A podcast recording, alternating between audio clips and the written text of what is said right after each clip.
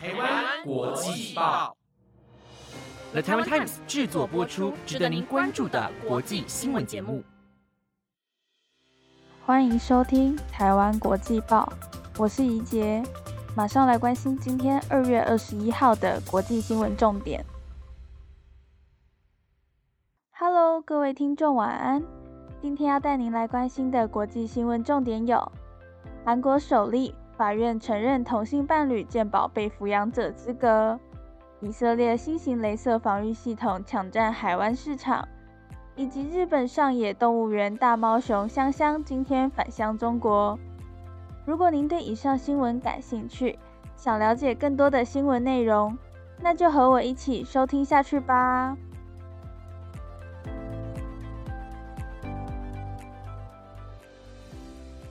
今天的第一则新闻要带您来关心美国机场安检站去年截获六千五百四十二支枪，创新高。美国运输安全管理局长佩科斯克表示，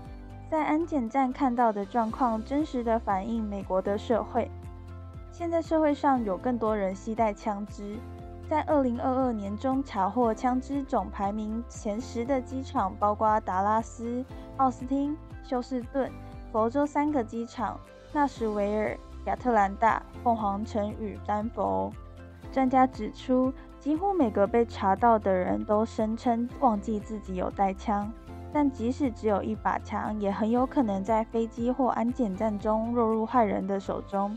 佩克斯克提到，不确定每个人是否真的忘记，又或者是被抓到时脱口而出的自然反应。但无论如何，在行李中携带枪支是必须停止的问题。至于被安检站查获枪支的下场，因各州法律而异。有些人可能会被逮捕并没收枪支，也可能被允许将枪支交给没有搭乘该航班的友人。如果遵守相关程序申报后，被查获的枪支甚至可以放进托运行李中。TSA 亚特兰大分处官员史宾登指出。现在整个机场都有大量的标示，包括公告、投影以及电视等，有相当多警告标示在乘客眼前，目的就是要提醒乘客在搭机前把枪支从行李取出。佩克斯克表示，增加标示只是解决方法之一，他也支持未来逐步提高罚则，引起乘客注意。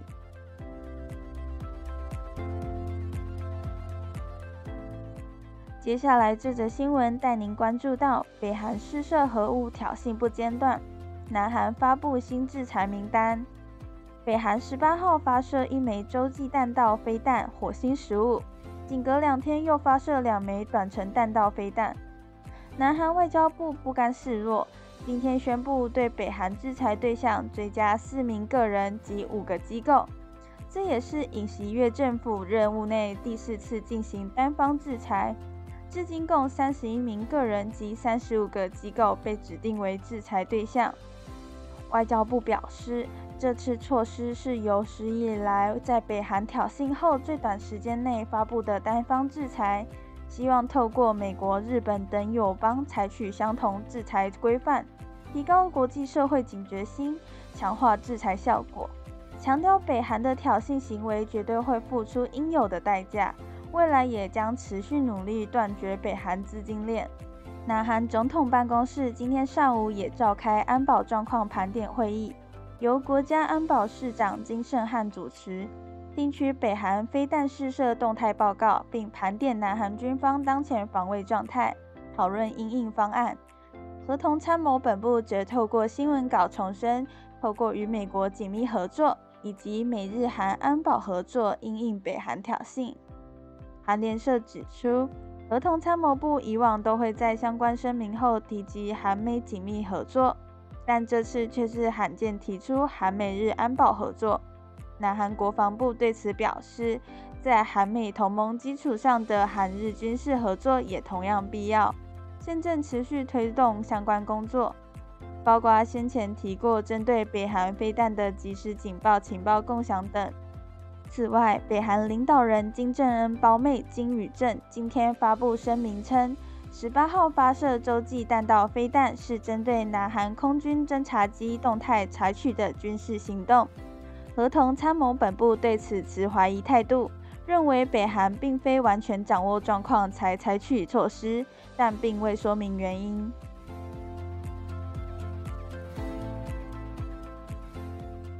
下一则新闻要带您看到的是，韩国首例法院承认同性伴侣健保被抚养者资格。韩国法院今天就同性伴侣加入健保被抚养者资格的行政诉讼案判决原告胜诉，承认同性伴侣在情感及经济上的共同体，认为韩国国民健康保险公团不承认同性伴侣被抚养者资格的做法属于性别歧视。韩国联合新闻通讯社报道，首尔高等法院今天就同性伴侣对健保公团提出的行政诉讼作出二审判决，判决原告胜诉，健保公团不应以不符被抚养者资格为由要求原告缴纳健保费。法院虽然认为现行法律规定的异性结合为前提，难以认定书信原告主张的事实婚姻关系。但指出，原告撇除同性这项因素，实际上是具有事实婚姻相同的生活共同体关系的群体。事实婚姻又称普通法婚姻，指未正式登记但被双方承认的婚姻关系，在某些地区仍受法律保障。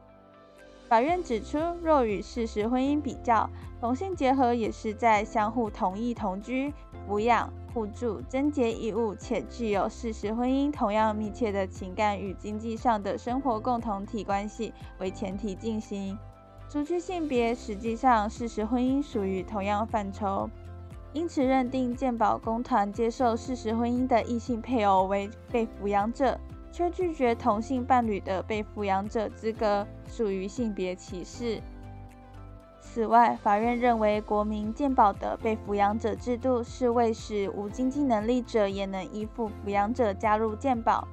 应根据时代环境变化修正适用对象，将不同于传统家庭的生活共同体纳入概念考量，并表示任何人都有可能成为少数族群，属于少数族群只是代表他们与多数人不同，而不代表他们有错。原告律师向媒体表示。今天的判决结果是韩国法院认同同性伴侣法律地位的首例，对此表示乐见。书信原告的伴侣也在宣判后表示，这次判决结果不仅是司法对同性伴侣地位的认证，也是所有希望同性伴侣获得社会平等对待的人的胜利。健保公团则表示尚未确认详细判决内容，不便发表具体回应。但应会继续上诉至最高法院。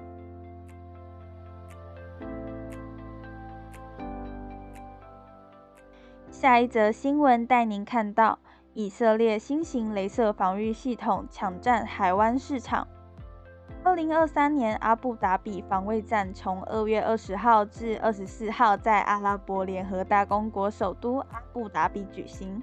预计有六十五个国家。一千三百五十家厂商及超过十三万人参与。以色列的拉斐尔先进防御系统公司预计展示其镭射防御系统。拉斐尔除了预计展示镭射防御系统之外，还在阿联开设了一家新工厂。该公司于二月十六号表示，拉斐尔高级防御系统负责人与以色列和阿联官员一起出席了落成典礼。在亚伯拉罕协议签署后，海湾地区成为以色列的新市场。该协议见证了以色列改善了几个与阿拉伯国家的外交关系，其中以色列一直与阿拉伯联合大公国保持友好关系，使该国成为销售其国防产品的新领域。阿拉伯联合大公国对拉斐尔许多武器系统感兴趣。去年，阿拉伯联合大公国表示有兴趣购买拉斐尔的 Spider 防空系统。该公司表示，Spider 系统已获得升级，将透过巨蟒飞弹更远的射程实现反弹道飞弹能力。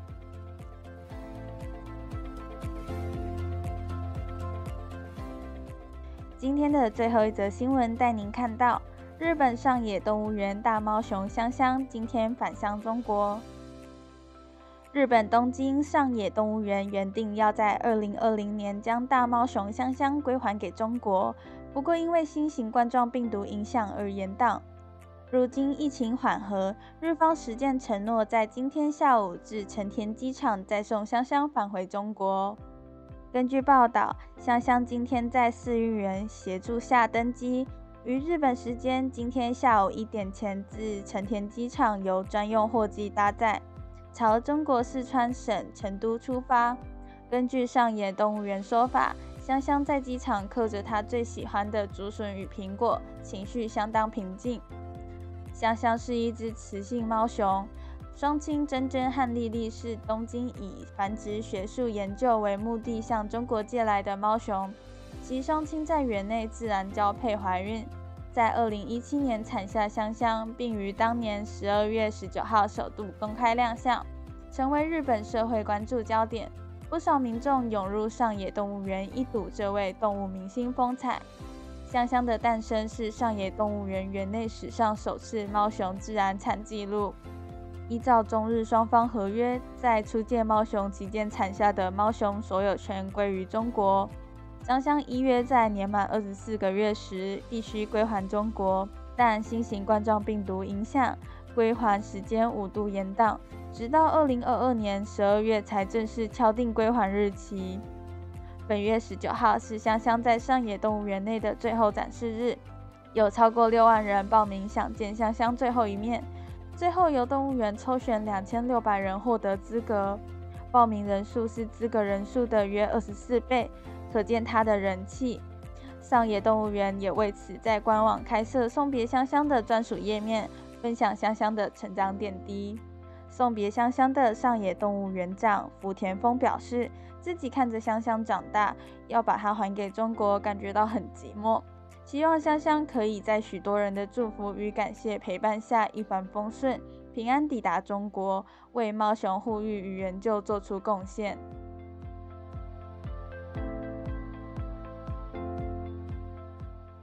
以上是今天台湾国际报的五则新闻内容。想和听众分享以杰最近观赏的一档展览《提姆·波顿异想世界》，是关于一名导演、动画师、摄影师、诗人、作家及独特创作风格和才华于一身的艺术家提姆·波顿。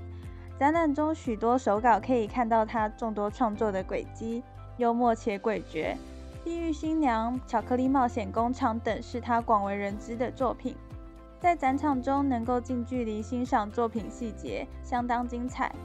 这个世界巡回展直到三月五号就要前往马来西亚展出了，有兴趣的听众赶快利用周末前往中正纪念堂观看吧。感谢您的收听，如果对我们的节目有任何的想法和建议，都欢迎到台湾国际报的 Apple Podcast、IG、FB 留言告诉我们。以上节目由了台湾 Times 制作播出。我们就下礼拜见喽，拜拜。